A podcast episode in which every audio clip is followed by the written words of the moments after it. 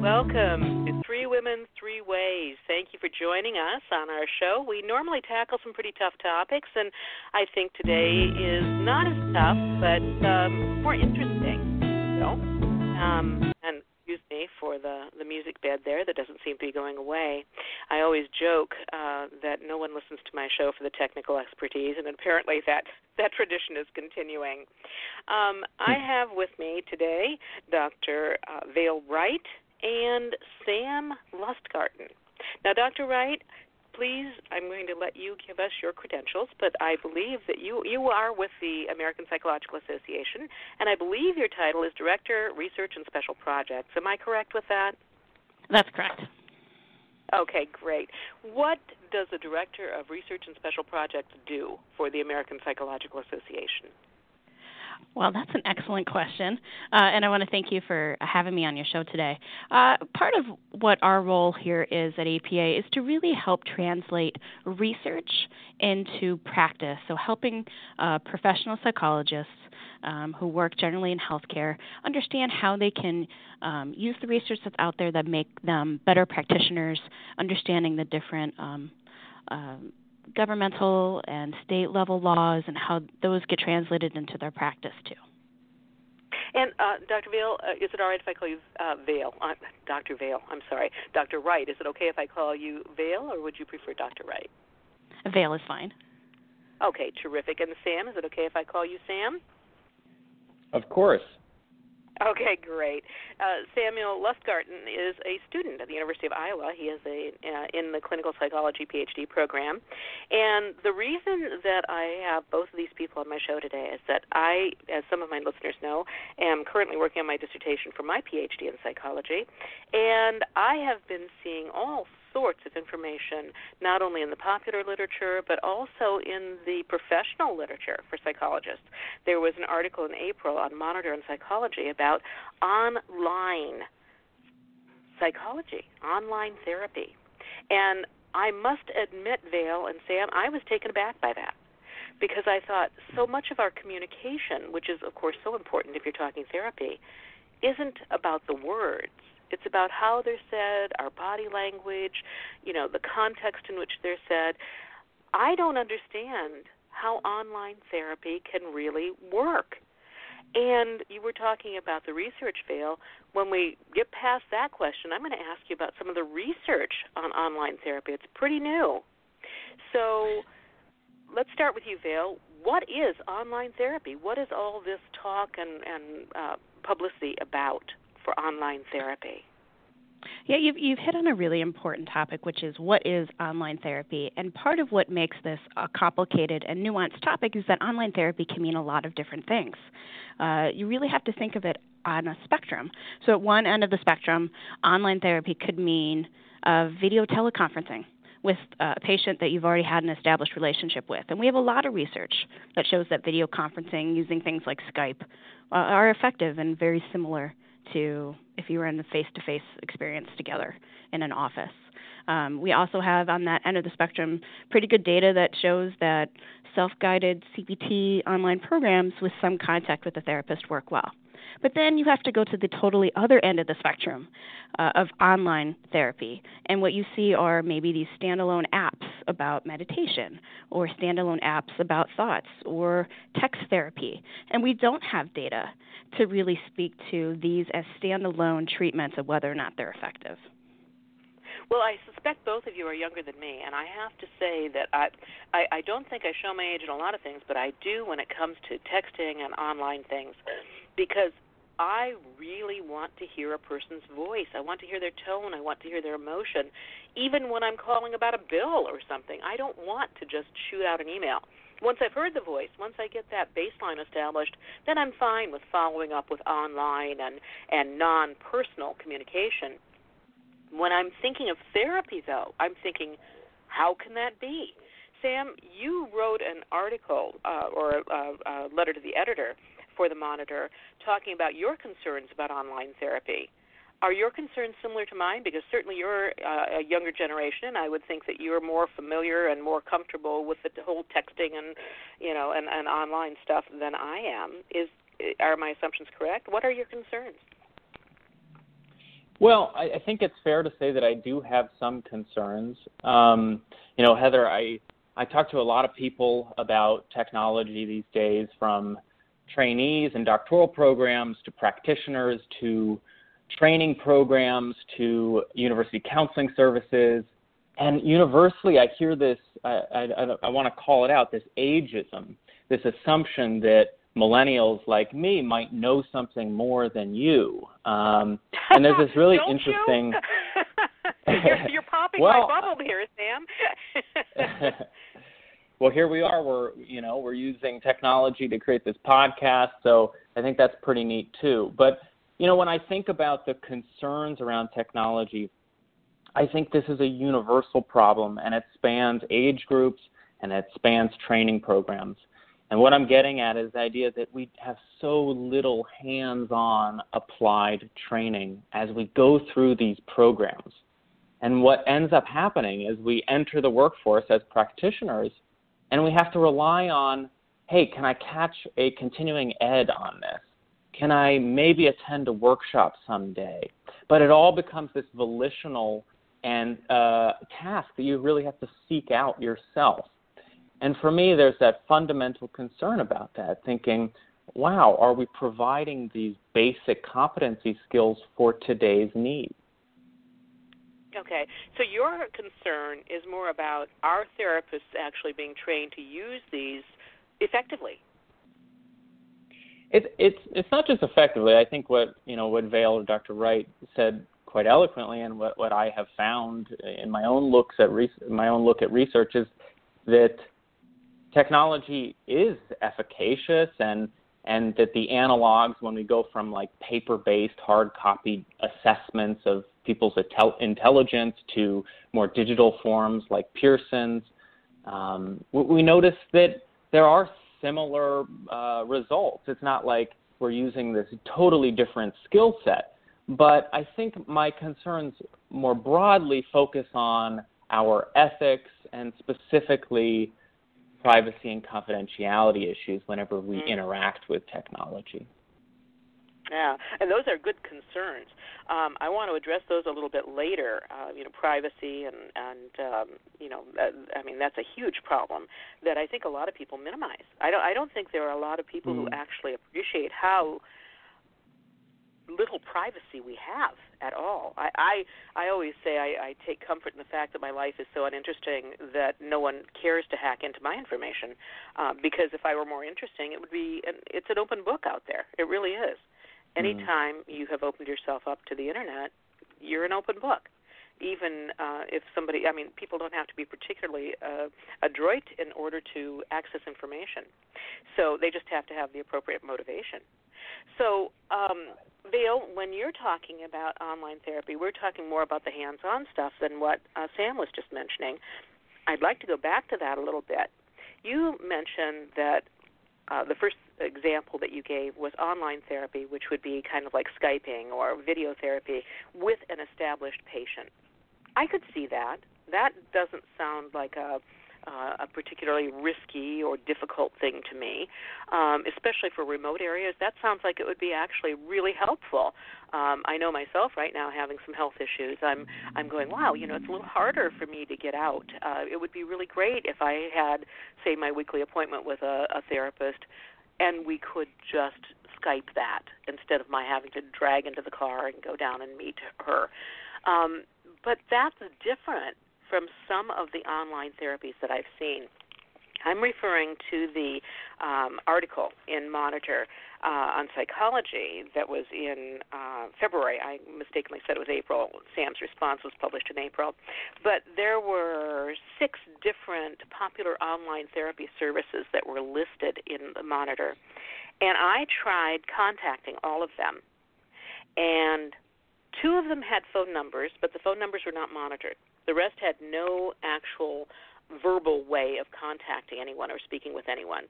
The others had um, uh, emails that you could send or messages that you could send. Um, I did send messages, and I have not received any response from any of them. I did get uh, I on the two that had phone numbers.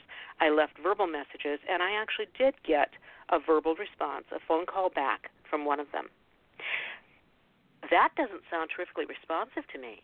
Is that what um, the APA is seeing in, uh, or is that what you personally might be seeing with some of these online therapy services, Vail? Yeah, I think one of the real challenges is again the sense that uh, it's hard to define what online therapy is, and it can mean so many different things. We have little to no research support for these standalone online treatments such as those I think that you're talking about that are developed by health IT companies that you would find if you were to just say Google online therapy. And so I think that's something yeah. that's really important for consumers to be aware of. And again, like you said, even when you read the fine print of these online platforms, it can be really hard to ascertain the training, education, and the licensure of the provider on the other end of the technology. So that also potentially puts consumers at risk. And I, so I think you're right that, that your experience is not unsimilar to some of the things that we have seen.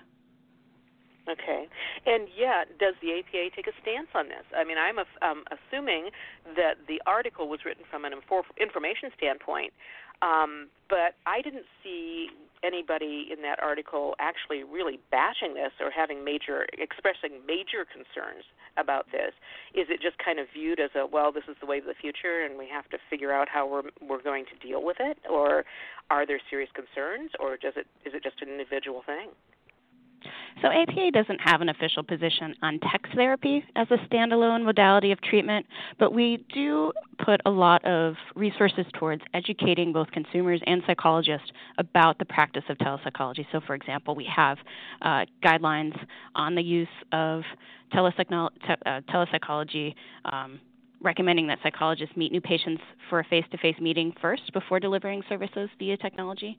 Um, and we do continue to respond to. I mean, this is a hot topic, like you said. We get media requests on online therapy all the time, and it and um, so we try really hard to get uh, others to understand what the research says and what the research doesn't say, um, and to really be thinking about not just uh, effectiveness, which is important, but also safety. And that does refer back to what we were talking about the confidentiality and the security of our data and the privacy and whether or not things are HIPAA compliant.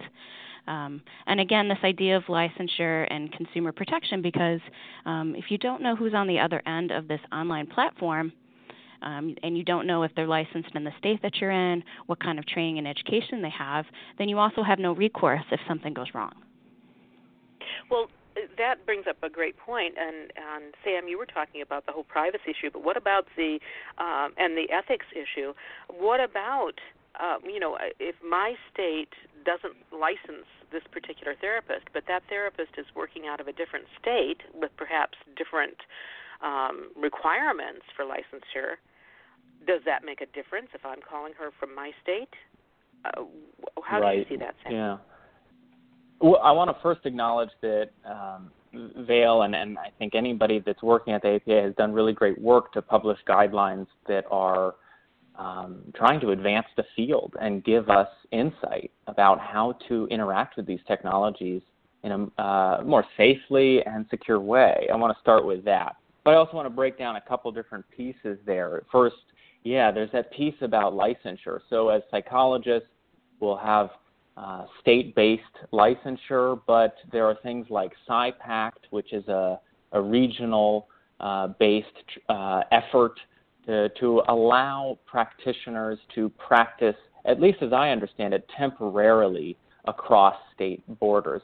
And it's important to consider that federal-based practitioners, like those at VAs, are already exempt from state-based licensure when it comes to this uh, cross-state practice of televideo or telepsychology.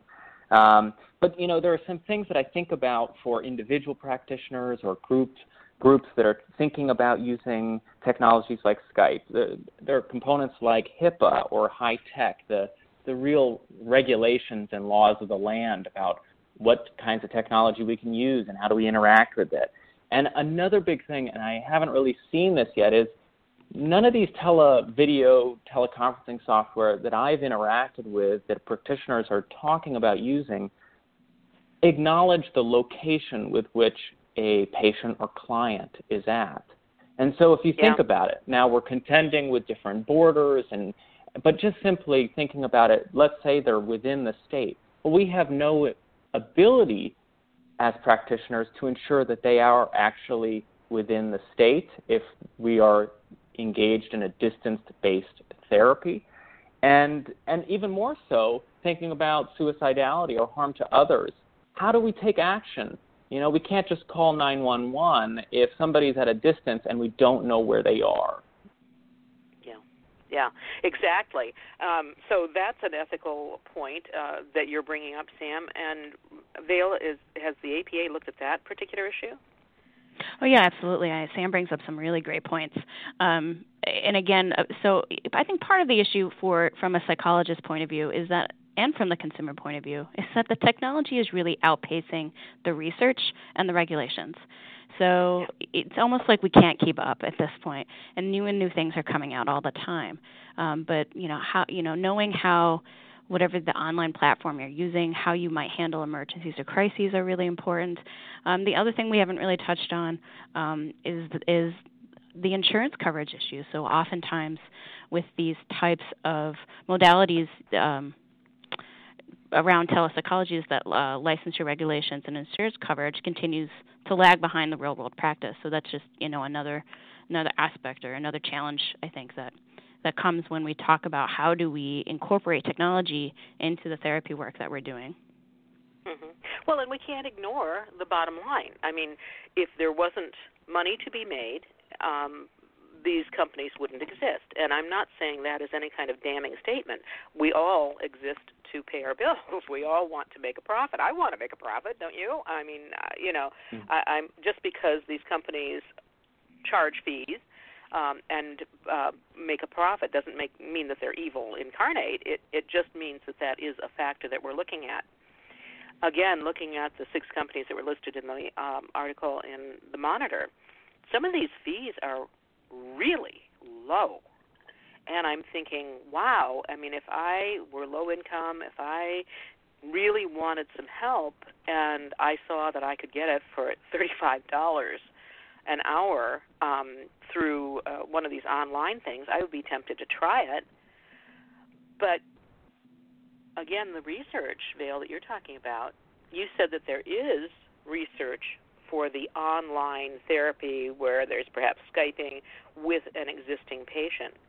Is there any research whatsoever for things like teleconferencing or asynchronous messaging, um, video conferencing, um, anything like that? Is there any research out there at this point? So there's absolutely research for teleconferencing and video conferencing again with um, through an established relationship, and there's also research um, showing some decent results for sort of self-directed manualized computer programs with some level of contact with the provider, particularly in a step-down approach. So let's say, for example, I've been working with a patient for a while or a client, um, and uh, now we can start tapering off of maybe weekly sessions, and so uh, we start incorporating a computer-based program to help um, just keep somebody kind of in the loop and, and accountable for, for the things that they're working on changing, um, but maybe we don't see on a weekly basis. But like I mentioned before, there's no data that supports these standalone online treatments like the ones that you see online, like that you would Google or that show up for me in like my Facebook feeds um, all the time. Um, so this again, the asynchronous texting, the or this the just traditional texting type therapy with a with a provider that you've never met before. Um, there isn't a lot of research that supports either of those as stand alone. We know that in the process of, of an ongoing therapy relationship, if I as a therapist use text to help remind my my client to fill out their homework for that week or um, to check in on their mood, that that seems to work as an adjunct to face-to-face therapy. So that's we have some research there. Um, what I often see is that these online therapy websites will sh- will uh, highlight research that is similar to stuff that they're doing, but not actually what they're doing. So what we're really not seeing is that these tech companies are going out and and really doing research on the product that they're offering. That's what we're really missing still. Yeah. Well, and is the research that private companies doing is that still as reliable uh, as academic research? Well, ideally, what we would want is for them to do independent research. So they would they would partner with, say, a university or a well-established research group that would come in and independently um, assess the product that they're offering. So you're right. You wouldn't want just the, the, the IT company itself to be doing it. Yeah, uh, Sam. What about the privacy issue? Um, uh, anytime we put ourselves out there online in any way, shape, or form, somebody can track us down, or there's a record, or how how does the privacy issue affect um, record keeping? How does it affect the individual, and how does it help fit with government regulations like HIPAA, which is the Health Information Privacy Act? Sure. Um, so there are a few different aspects there that I, I think I can answer, but the biggest one that stands out to me is the concept of retention, right? So whenever we're writing records in an electronic medical record, um, whenever we're text messaging, emailing, um, teleconferencing, we're creating these little digital breadcrumbs and records along the way. And one question that I've had for a long time now as I look into this work and try to, to write scholarly articles on this is the idea of retention of records. You know, there's a piece in the ethical uh, within our ethics code about uh, maintenance and retention of records, and there are specifically guidelines. I think it's the record keeping guidelines that APA have, has published that talk about how long should you keep records, things like that. But when we enter this digital environment, it's unclear what happens to a file when we delete it you know, for instance, if I delete an email off of Gmail or my Google Mail, does it disappear forever? Well, the first step is it moves into the trash can, right? And then if I empty that trash can, I can no longer see it. But is it gone forever? Am well, I certain about that? Can I ensure that? Well, let's say it's just on Google. I, I don't have any email on my own computer, but it's on their website. That website is not showing me the email anymore, but is it really gone? And we don't have privacy policies or terms and conditions that ensure, as practitioners, that that data is really deleted. They are designed in ways to um, allow them to continue to study data that is created for marketing purposes and to get to know you better as a consumer. And so that kind of contradicts with our own desire for for our clients' privacy. So let me get this straight. So what you're saying is, and I'm, I'm I've heard this before. This isn't news to me, but I want to make sure that the audience understands. There's a private company. Let's call them Gmail. And our emails go back and forth through them, which means that there is this other entity that what we send through our Gmail accounts doesn't I I email you Sam and it's not just Heather and Sam who have that information. It is this Gmail that has that information and they can in fact retain that whether you and I hit delete or not. That's potentially correct. Yeah, that's okay. I, and I say that hesitantly uh, in sort of a, a, a lawyer style. We don't know. And there's no public information on it. So I can't, uh, you know, as any good sort of critical scientist practitioner, I can't say no or yes with 100% certainty. But the doubt is concerning to me, at least, as I think about ensuring our privacy for our clients and ensuring that, hey, you know, after seven years or so, if if the records are no longer of use and maybe of actual greater concern to keep them, and I go to delete them, are they really deleted? And that doubt is is concerning. And not having corporate companies, these third parties, uh, be able to provide us with the, those insurances uh, is troubling. Yes. I remember uh, several uh, months ago, well, actually a couple of years ago now, um, there was discussion in one of my classes about using the cloud to store dissertation information.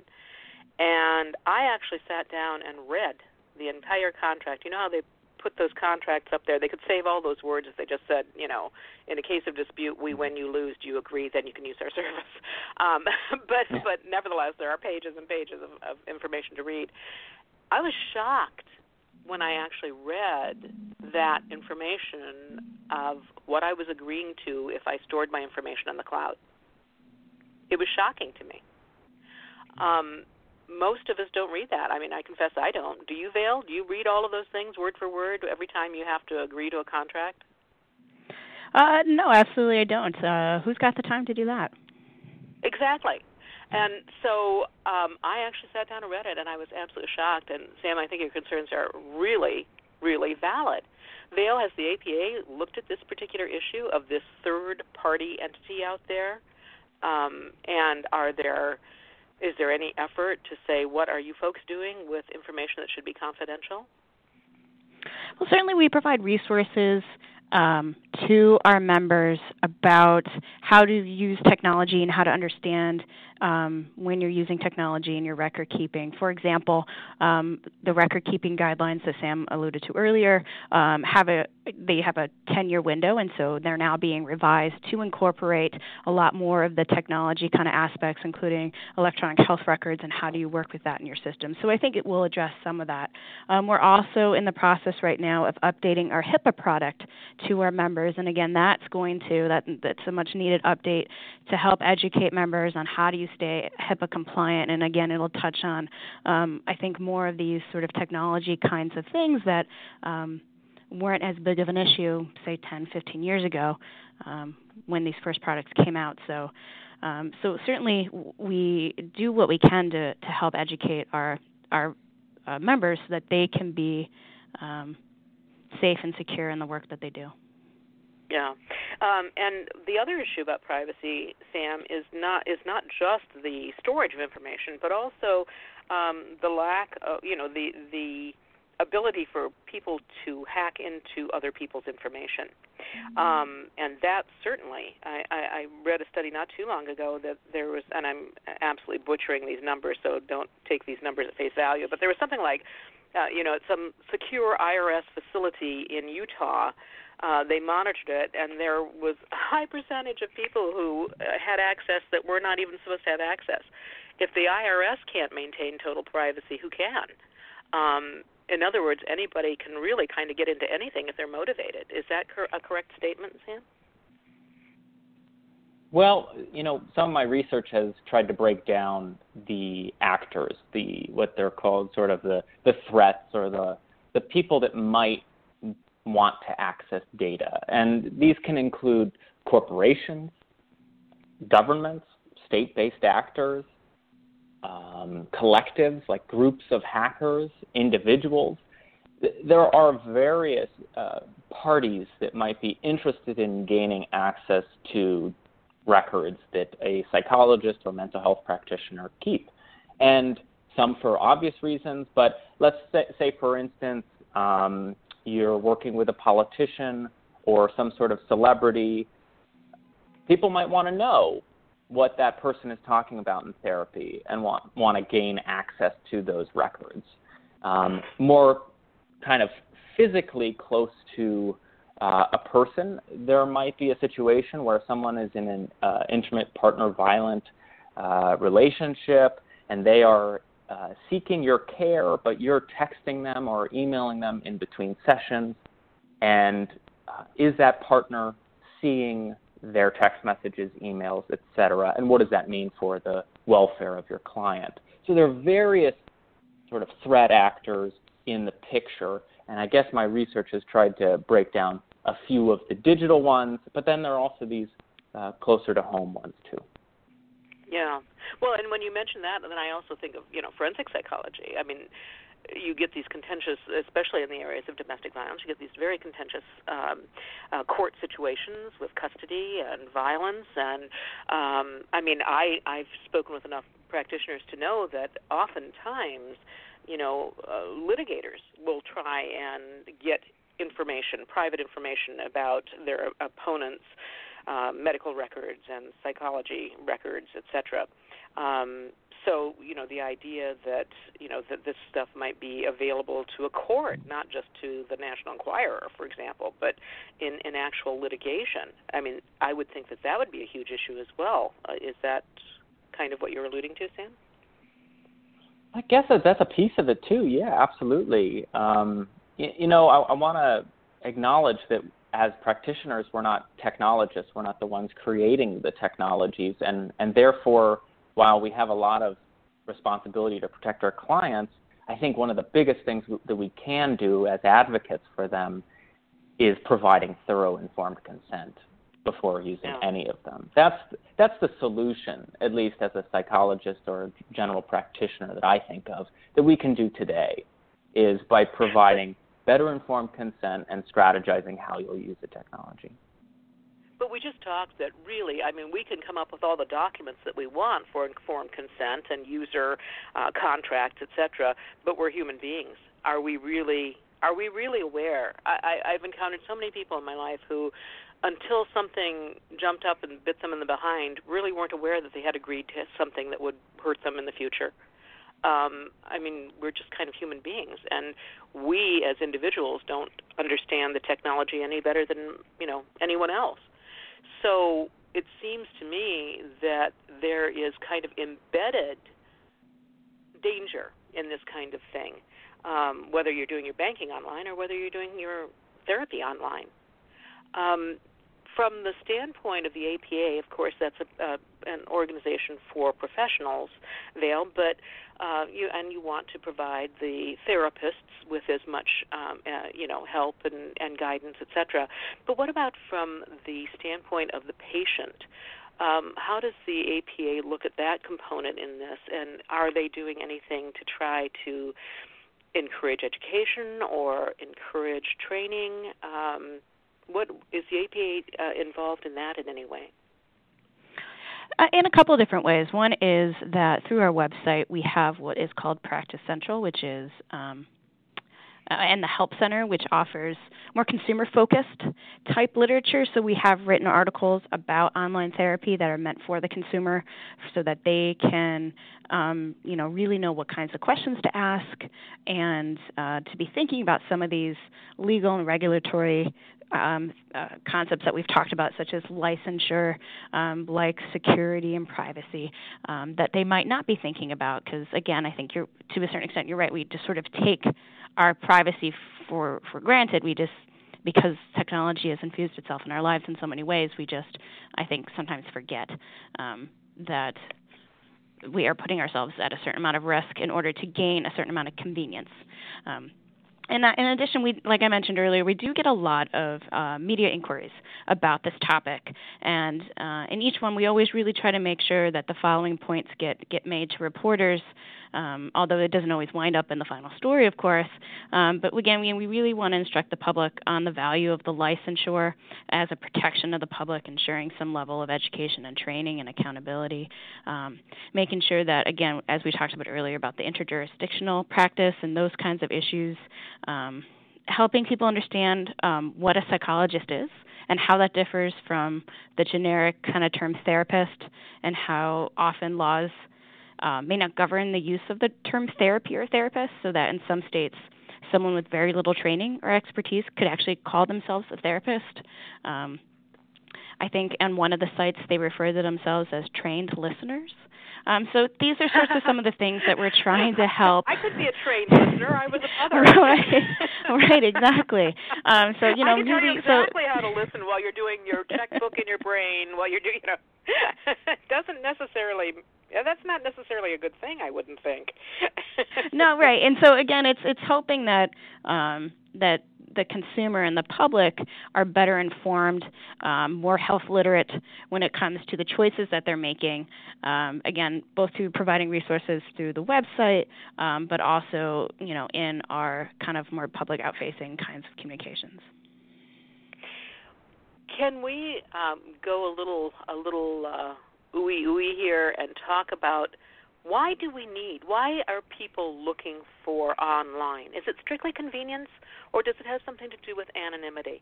Why are people searching out or seeking? And apparently they are, or these companies wouldn't be able to make money.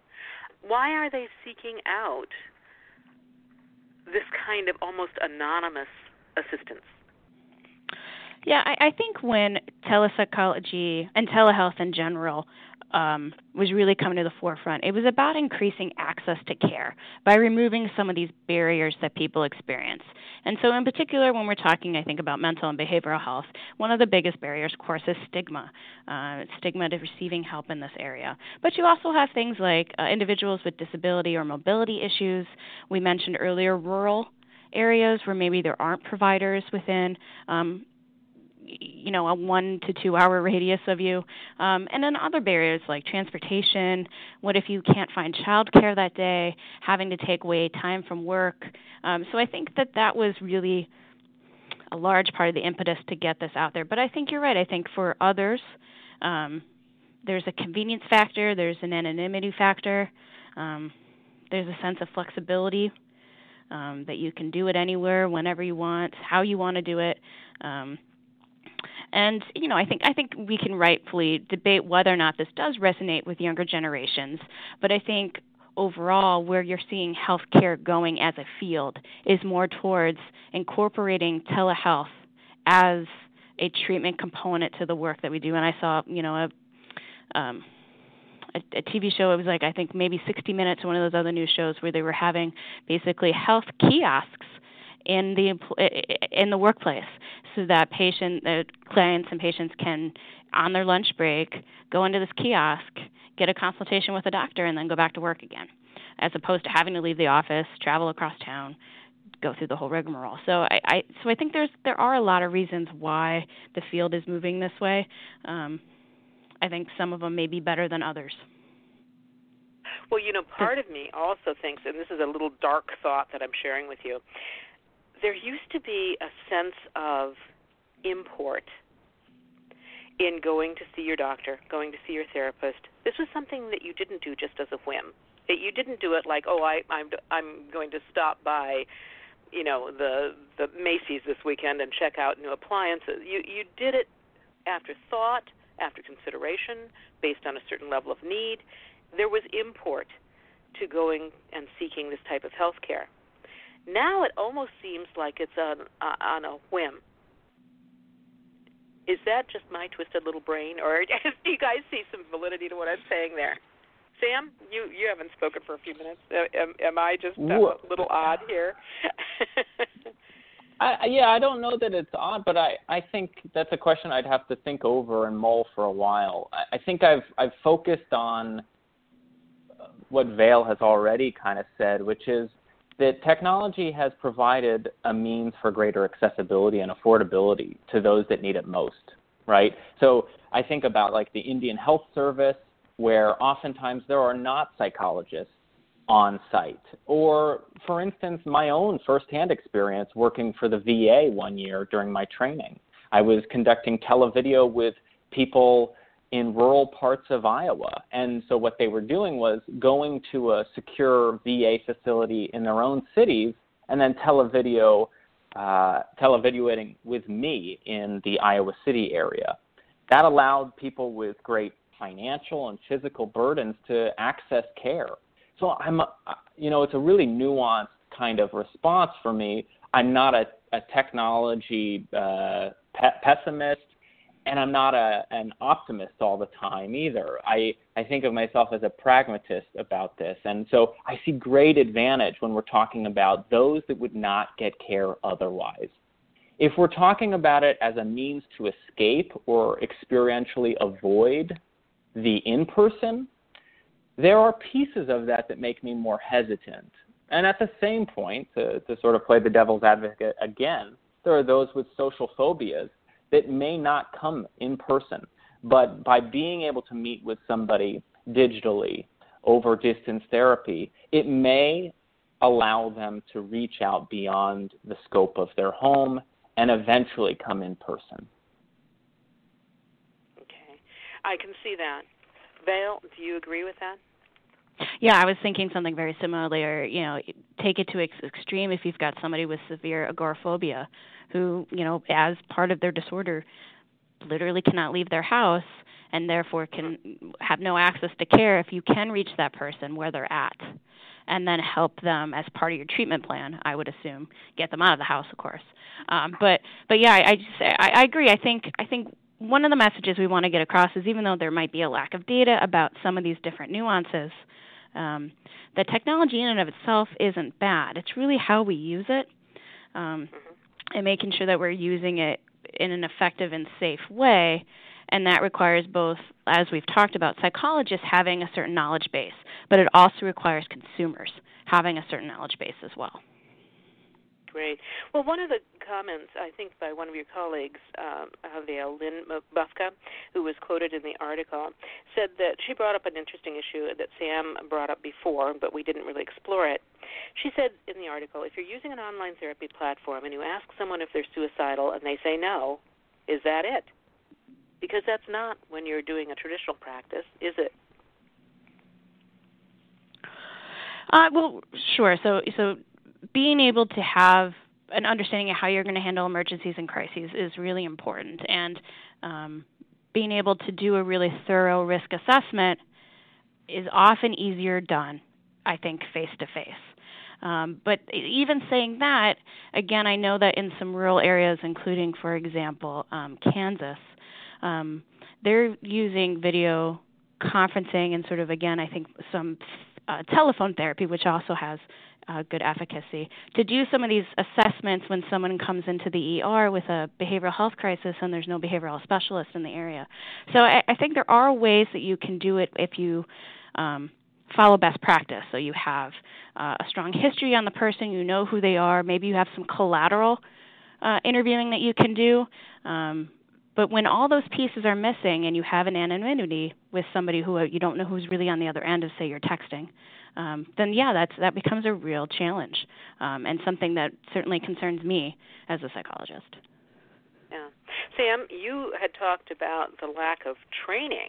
Um, you're closer to classroom work than I am. Um, are you not seeing class uh, uh, classes and, and education uh, for students in online modalities?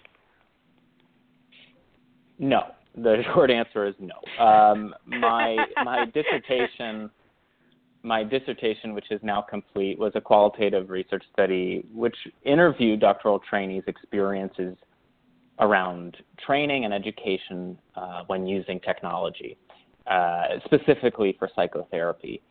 And universally, when I asked, you know, have you received explicit training in your program about technology? They said no.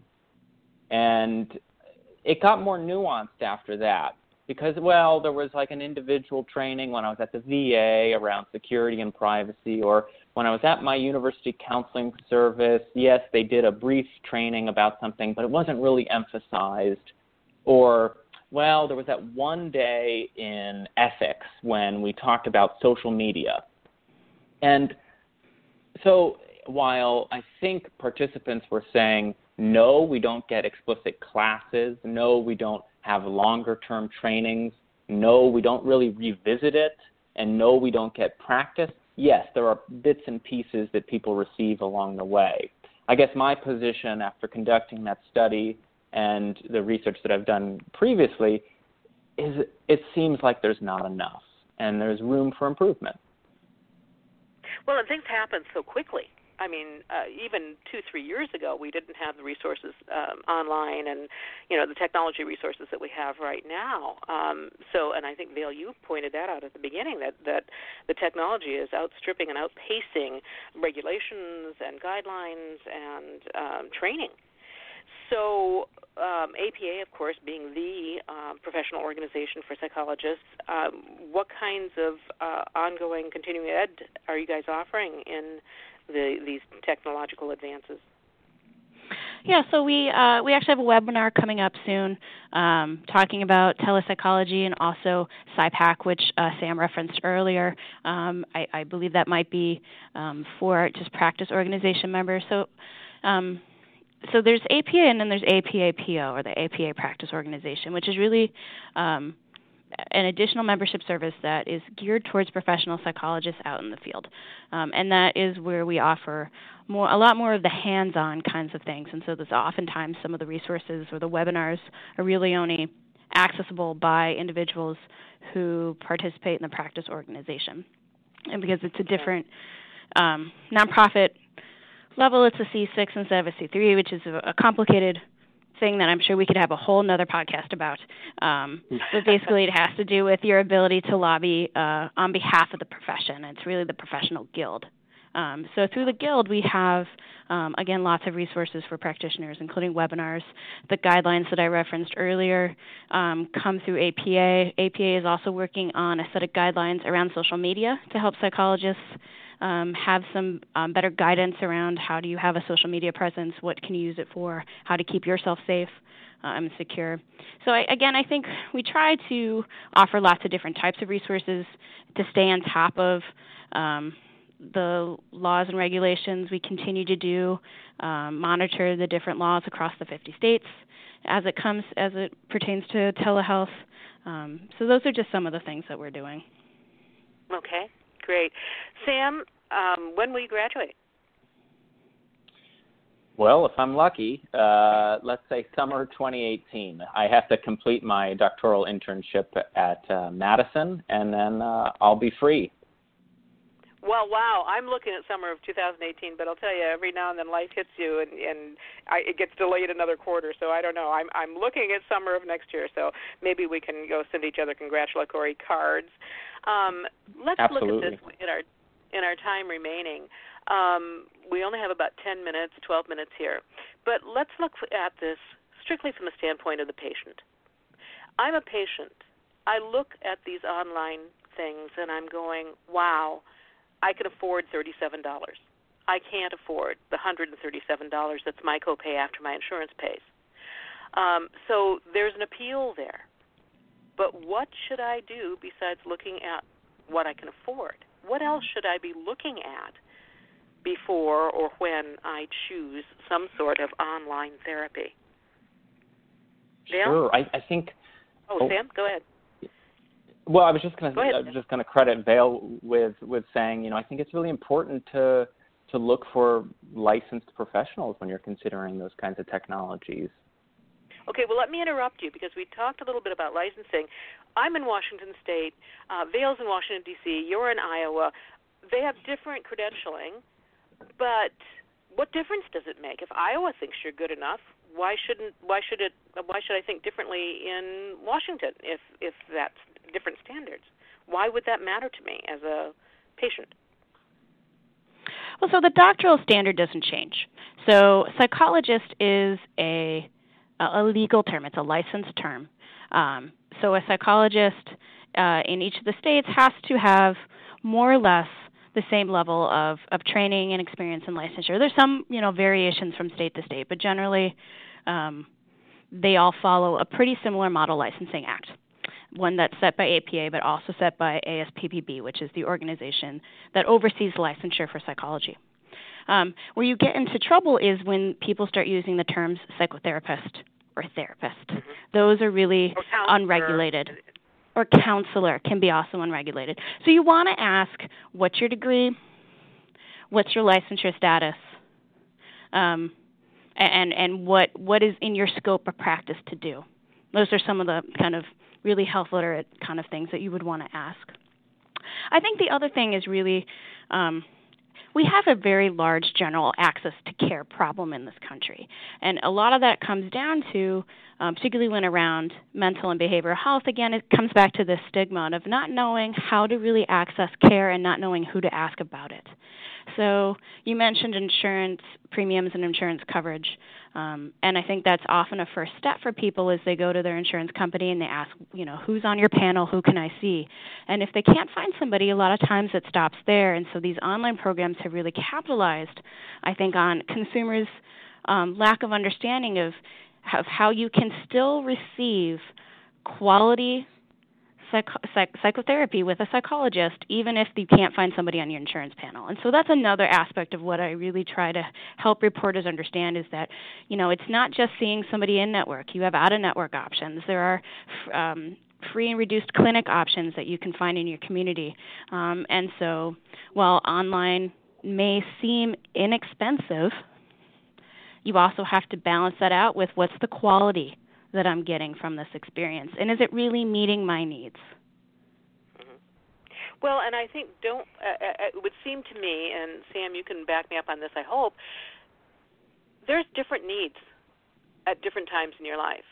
For example, I remember being young, and I was my husband was in medical school, and I was our sole support for seven years.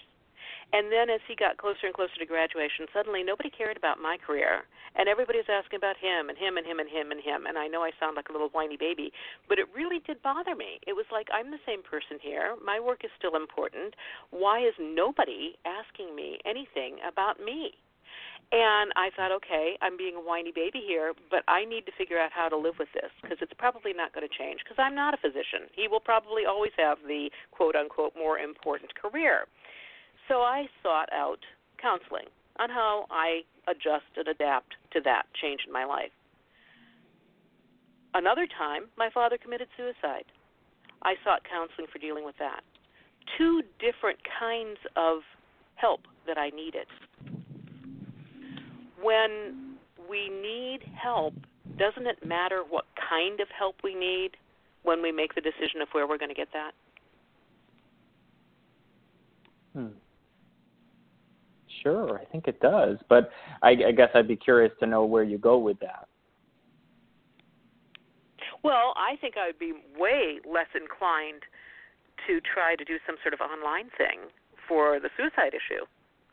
Maybe mm. it would be effective in the okay, here's a life event that happens to gazillions of people. It's not exactly a make or break situation. It's just one of those things that you have to learn to deal with in life that, I might be more readily open to doing some sort of online thing, but not the gut wrenching stuff.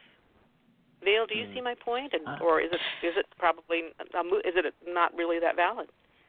No, no, I absolutely see it, your it point. In fact, we have some. I'm just kind of, you know, all by myself here, and the way I. Oh no, and we have we have some research to support this. So, so the um, some of the self-directed computer programs that I mentioned earlier. So you you you know it's like a manualized CBT program online basically, and the research suggests that it works best with those with mild depression or anxiety. So those who maybe are not um, too distressed, and that this sort of modality would work well for that. I think. Um, you know these online programs again could work well for somebody who just wants to sort of seek out whether they need additional help. Just sort of wanting to get a sense of you know is this something that's really happening that needs more face to face intensive uh, intervention. So I, I, do think that there's some uh, truth to um, less severe kinds of uh, situations may be more appropriate for online or could be appropriate for online, but there's absolutely situations I believe um, that would not be appropriate for online therapy. Um, so individuals that are um, particularly distressed um, may have a suicidal risk or uh, risk to harm or others. Those are all in situations where certainly uh, I, I would not think that online therapy would be appropriate. How does a consumer decide? How would a consumer decide? Do you have any ideas, well, Sam? Oh, go ahead, Vail. Well, I uh, sir, I'll go real quick and then uh, Sam, please jump in. Um, sure, sure. You know, I think one of the great things um, that I know most of our members do is, is they'll do phone consultations, so for free. So I, I always encourage consumers to reach out to psychologists. Um, that you either find as referral sources through maybe your primary uh, care doctor or through your insurance panel or through a friend or a family member and interview them on the phone. Ask them these questions that we've been talking about. What's their approach to therapy? Where did they get licensed? Where what's their schooling about? And and get a sense from them if they think that um, that you know this is that this is a good match for you and that um, that therapy could be beneficial. Okay. What do you think, Sam? Sam, what's your advice for yeah. a consumer who considering online therapy? I, I'm just I, I, I think I'm struck by if I'm a consumer and I don't have these resources, then I, maybe I start with a Google search and I say, I need some help, right? And I search for online therapy. And I'm to see ads, right? Unless I've got an ad blocker. The the first few things that I'm to see are ads, and those ads are probably to be populated with people that can afford to pay pretty significant sums to advertise for a term online therapy. And so they may be some of these for-profit organizations that we've sort of been alluding to um, towards the beginning of the show. And so I'm going to be very, uh, I guess, wary or I'm going to acknowledge that there are some marketing practices that these companies may be engaging in um, that suggest authority, that suggest privacy, confidentiality, and security, and appeal to the need and or sometimes desperation for services that people will be clicking through. So it's hard to have the, the right answers. I think Vail has really caught to it, which is about literacy, psychological literacy, medical literacy, and helping educate the general public about what services exist and where you should go to seek those out. But if you are simply starting from a Google search, as many, many people do these days, it's going to be a little bit of a minefield. And I guess my biggest piece of advice would be the same way that you would evaluate your next car, you got to be a critical consumer. What are the reviews? What is the background? What's the background like? What do people say about this organization or these people that are representing themselves online? And even further, trying to think about um, okay, well, what, what do I do if I feel like I'm in a crisis situation? Um, what resources exist beyond this? And and to piggyback on that, I think if you can find the information, what we also seem to be seeing is that when these um, online tools are developed by psychologists or others with uh, mental and behavioral health backgrounds, that you generally have better products. And so, again, while that's hard sometimes to be able to determine, um, that could be another avenue or um, to help consumers um, kind of weed out the good from the bad. Well, and I, I, I just, I, I, go ahead, Sam.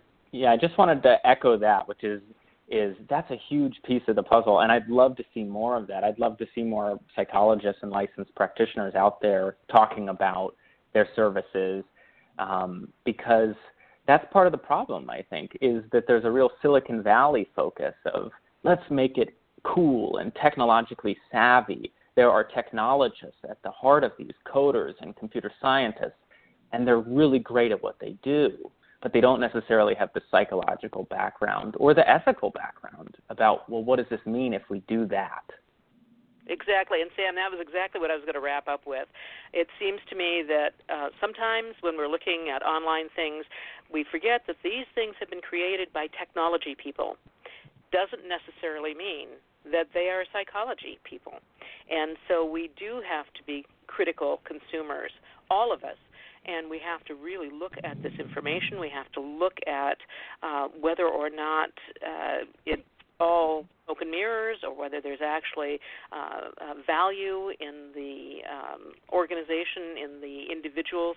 And I don't think uh, anything can replace a good fit between two individuals. And I remain skeptical uh, about how we can establish a good fit when all you're doing is having your little thumbs texting back and forth. I do, however, agree with you, Vail. What you opened up with it was was with the research, saying that it has been shown to be effective when there has been an established relationship. So, uh, good and bad, and I think it remains open for us to be critical consumers and critical practitioners. Thank you very much, Vail. Thank you very much, Sam, for being with us to discuss this this pretty important topic because I don't think this is going to go away anytime soon. So thank you for joining us. I close the show with a quote. Today I'm actually bringing the quote from the article from Monitor on Psychology about online, and, and uh, it was from Megan Jones, who's also a psych, uh, D, uh, doctoral psychologist. And she says, even more encouraging is that when digital interventions are positive, effective experiences for patients, they may go on to seek face to face therapy. And so I think it can work both ways. Thank you so much, Vail uh, Wright, for being with us. Sam Lustgarten, thank you. Join us next week on Three Women, Three Ways.